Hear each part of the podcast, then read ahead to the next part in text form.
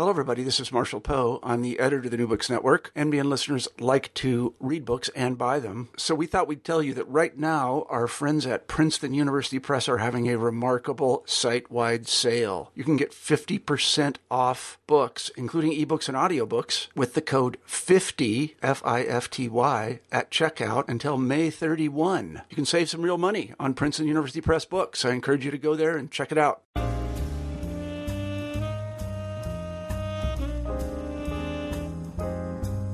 Good morning, Dr. Mia Mask. How are you? I'm fine, Angela. How are you? I'm well. I'd like to welcome you to the New Books Network African American Studies.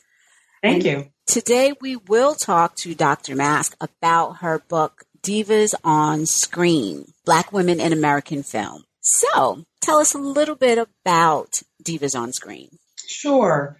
Uh, it is a book that developed out of my dissertation.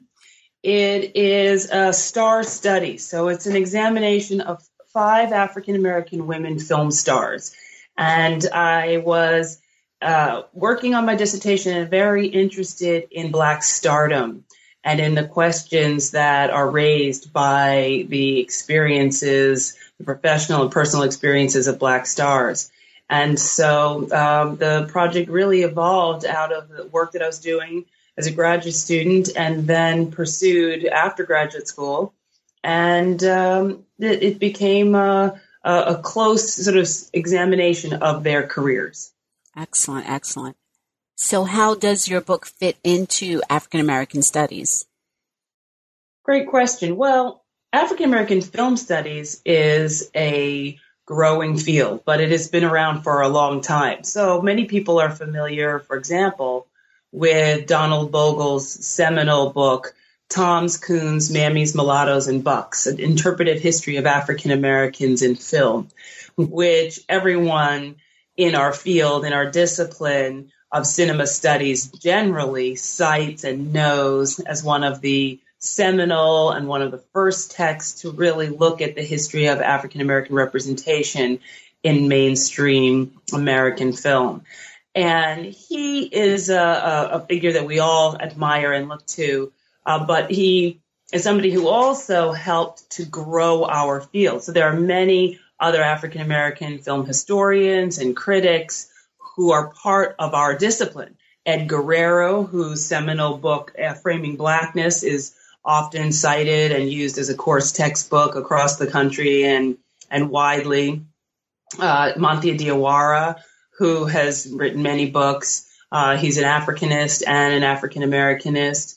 Um, so are so many. Jackie Stewart, Michelle Wallace, so many of us working in Black film studies you know, really growing the field and going into the archives to learn as much as we can and unearth and share as much as we can about what's happening and what has happened in the film industry and how it has impacted the lives of African American performers, directors, editors, you know, those working both in front of and behind the camera.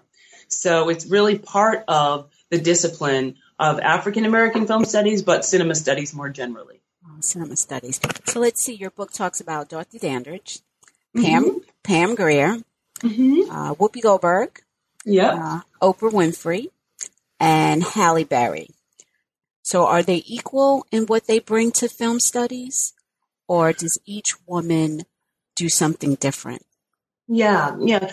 I would would never say that they are equal or really okay. talk about you know, ter- as though they're sort of weighted against one another because that's right. not the book's not really doing that. It's okay. it's an an examination of their careers at you know from a historical standpoint and sort of placed into the context of what was happening in American culture, in American society, mm-hmm. and then specifically in the film industry when they came to uh, to to film and when they came to work in okay. film and television. So I start with Dorothy Dandridge. I was really interested in looking at black women film stars from the post World War II era to the present. I have colleagues like Charlene Regester who are who've done uh, work that is uh, pre World War II.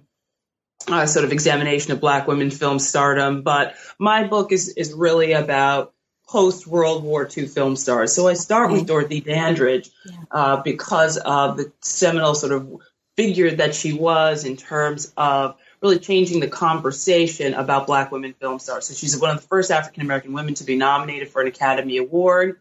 And it's not that I place so much stock or mm-hmm. value in the Academy Awards as a as an indication of merit per se, but it is an important marker in terms of the recognition of Black women's work in film uh, on a national stage, right? So I am very interested in the in, obviously in the book in her career, and then in what her career facilitates or allows thereafter, the kinds of conversations, the kinds of uh, employment opportunities for other Black women who come after her. And so then I'm looking at Pam Grier subsequently, Whoopi Goldberg, Oprah as a television slash film star, and then Halle Berry, all as as people who uh, as, as figures who really changed in some way the conversation about what was going on, what opportunities were available to Black women, and how they really helped to shift the terrain and shift the conversation uh, and create greater opportunities for Black women because there's recognition of Black women's artistry in part through them. So that's why I, I focus on those particular figures. Let's say now we want a book number two. Who are the women, Black women that are changing the conversation now? Like if you could add to these divas on screen, um, I'm thinking Viola Davis, Octavia Spencer, like people changing the conversation. If you were asked to write a book too, how would you, what women would you include? Um, well, you named several of them. Um, if I were writing an, a follow up or sort of a, a, more contemporary version of this mm-hmm. book, absolutely want to look at the career of Viola Davis. Mm-hmm. Um, I think you're absolutely right when you say Octavia Spencer is someone whose uh, work is, you know, very compelling, very dynamic, and you know she's worked worked in a variety of types of films. I've long been interested in the career of Kerry Washington, really from yes. her debut film, uh, Our Song, to the, her present work. I've been a student of her career for a long time, so I think Kerry Washington's been somebody that uh, I've watched, you know, grow and evolve, and have been excited about her work from the beginning. Let's see. I'm, I'm actually also interested in in some uh, folks who are not American but who have worked in American films. Uh, Thandie Newton among them. Um, you know, so there are there are many Black women, you know, now who I would love to interview, love to yeah. uh, write about. I've sort of moved on to some other projects, and I'm not doing uh, that work right now, but. Okay they're absolutely uh, Viola Davis and uh, and Kerry Washington are, are, chief among you know two I'd like to, and then for some women directors I'd love to interview. I'd love to uh, to talk with Shonda Rhimes about yes. her enterprise. Right, I'd love to talk with Ava DuVernay about her work. Absolutely. So there, you know, right. Um, and uh, I'm a, I've continued to be a big fan of Julie Dash's work. I mean, yes. she really is the um, the founding matriarch uh, in some ways of black women's uh, work as a, as directors. So uh, there are lots of women who work both in front of and behind the camera that I think are important. It's good for us to know that in front, who we see on the screen, as well as who's working the cameras and writing the stories um, behind the screen. I love the cover of your book, Pamela Grier, her afro, and I I want you to speak a little to that because it you can feel this difference with black women and their hair today, who we follow. Uh, tell us just a little bit about this cover and how it how it really speaks to the power of the black woman today. I think that we chose that cover, you know, from one of the Pam Grier star vehicles because Pam Grier's star persona was such a uh, an important um, you know, converse, you know, such an important part of thinking about the impact of Black Power and the Black Panthers and the Civil Rights Movement as it informed African Americans' desire to see more realistic images of us on screen. Uh, you know, we really wanted to see powerful, strong women, uh, powerful, strong Black people and her her blaxploitation star persona embodied and you know really she personified that uh, strong uh, self-assured confident you know uh, no you know no nonsense feminist sensibility. And uh, you know not it's not just her hair but even in the you know the gaze the way she she's you know returning the gaze of the onlooker um, you know the her whole um, you know sort of energy in that still but in those films in general i think is important and in terms of in, you know kind of creating a very strong feminist stance and um, and and you know persona. So we love that you know the, the press loved that image. It was one of several that i suggested to them um, but uh, you know, we also love obviously the natural hair, and you know, she's uh, Pam Grier is just such an important icon, and we thought that that image would really speak to the str- the strong images of Black women that we're trying to, you know, present in the book. Why do you think readers should pick this book up? It's a fun read. Most importantly, a lot of people tell me they enjoy they've enjoyed uh, it when they read it, and. Yeah. Um, it will help you put things into perspective. I mean, I'm, I'm very interested right now, actually, in uh, looking at Beyonce's Lemonade, as many of my colleagues are, you know, to sort of think about and unpack what she's doing, you know, in her work. I haven't done as much work on musical artists, but I am interested in understanding more about, you know, Beyonce and her um, you know, star persona. And I, but I think it's important to look at, for example, the star persona of Pam Grier, because when you think about uh, even a film like Austin Powers, right? right. Uh, uh, Beyonce appeared. You know, she's doing a, a kind of version of Cleopatra Jones and Foxy Brown, and I think a, a character named Foxy, you know, Foxy Cleopatra, yeah. right? So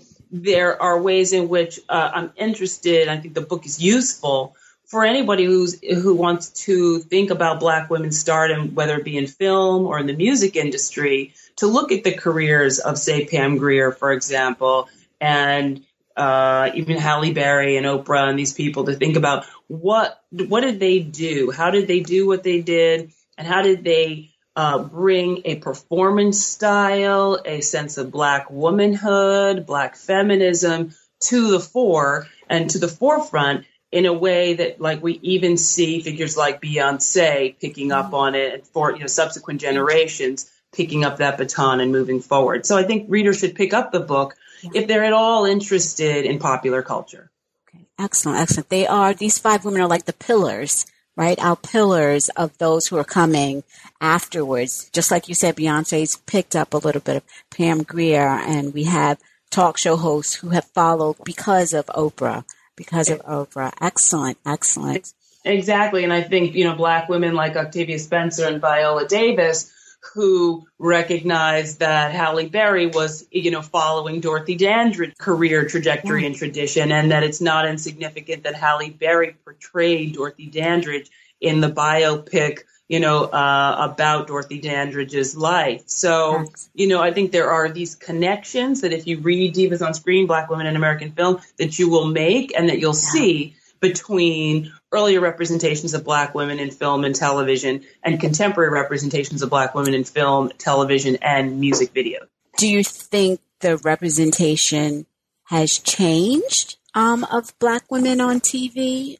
Well, you say the representation, and I, I appreciate the question, yeah. but it almost implies that like there is just sort of like one, you know what I mean? Like it's yeah. You know, so say the representation. What are we talking about? Like you know what I mean? So mm-hmm. are we talking about I, like I would never want to even in in earlier moments say the representation as if all representations of black women can be put in one box, right? Right.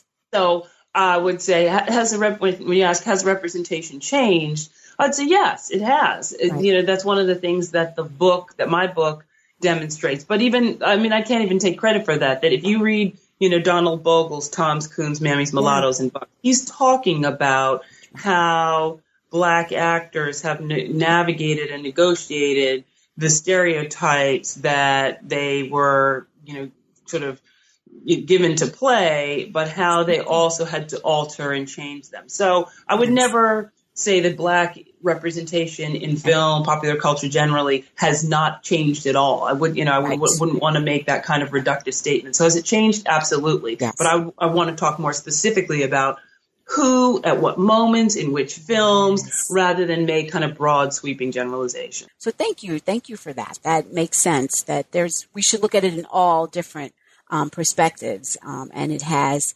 changed, and we are fighting outside of the box um, to do something different that isn't stereotypical. Right. Well, so yeah, um, yeah, there's absolutely a way in which there have been the stereotypes that we've been limited to. But we have seen, you know, from the 1960s to the present, a whole range of ways in which black women have complicated black, you know, stereotypes, right? Or stereotypes, yes. particularly black womanhood.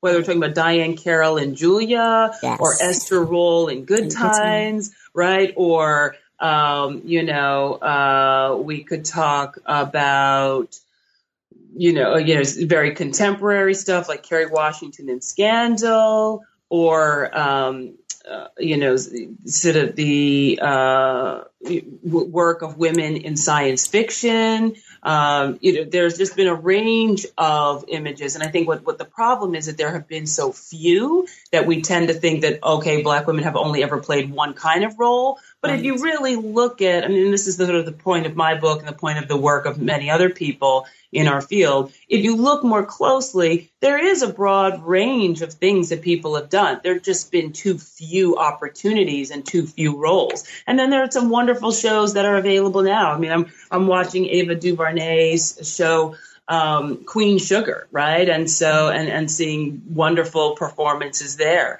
So it's you know not only in the Shonda Rhimes enterprise, but even in some of the new work by Ava DuVernay and, and other people. You know, we're seeing a greater range, but there there there are roles that have there are uh, complicated roles that have been out there, and and a variety of things that have been um, that have been in on television. There have just been so few, and they just have not had the kind of support that other mainstream television shows have had. I have not re- uh, watched Queen Sugar yet, so that uh, thanks for putting a little plug in there for that. So, is there something you want to add to the conversation before we say goodbye? And then I also, rem- I'm, I'm giving you two questions, so forgive me. You said that you're working, is there something like you're working on now? Well, so in addition to Divas, I have two anthologies that are that okay. are current mm-hmm. out. One is about um, it's a collection of essays about African American cinema titled Contemporary Black American Cinema. And uh, there's some great pieces in there. Ed Guerrero has a wonderful piece in that book on bamboozle. So we're really proud of that um, anthology. And then more recently, um, Ian Strachan, a Bahamian scholar, uh, and I put together an anthology out of a conference that Ian organized in Nassau, Bahamas, a Sidney Poitier conference. And that book is Poitier Revisited. And it's a sort of examination of the Poitier uh, catalog of films. There are many wonderful essays in there from our, our colleagues. Uh, and I'm currently working on a book on the African American Westerner. So yeah, there are a lot of lot of projects out there. Okay, excellent. We'll have to have you back again to talk about um, Sidney Poitier. Is there anything additional you'd like to tell us before we let you go? Oh, just thanks for having me. I hope folks can pick up the book. Um, yeah. There's just sort of a lot there that I hope will encourage people to think about what has transpired in American film and television and the relationship between the past and the present to kind of understand some of the connective tissue between Pam Grier and her beauty, strength, and sort of feminist persona in her films, and how that has sort of impacted a contemporary women's, uh, black women's work in, in popular culture. Thank you very much. Thank you for having me. Take care.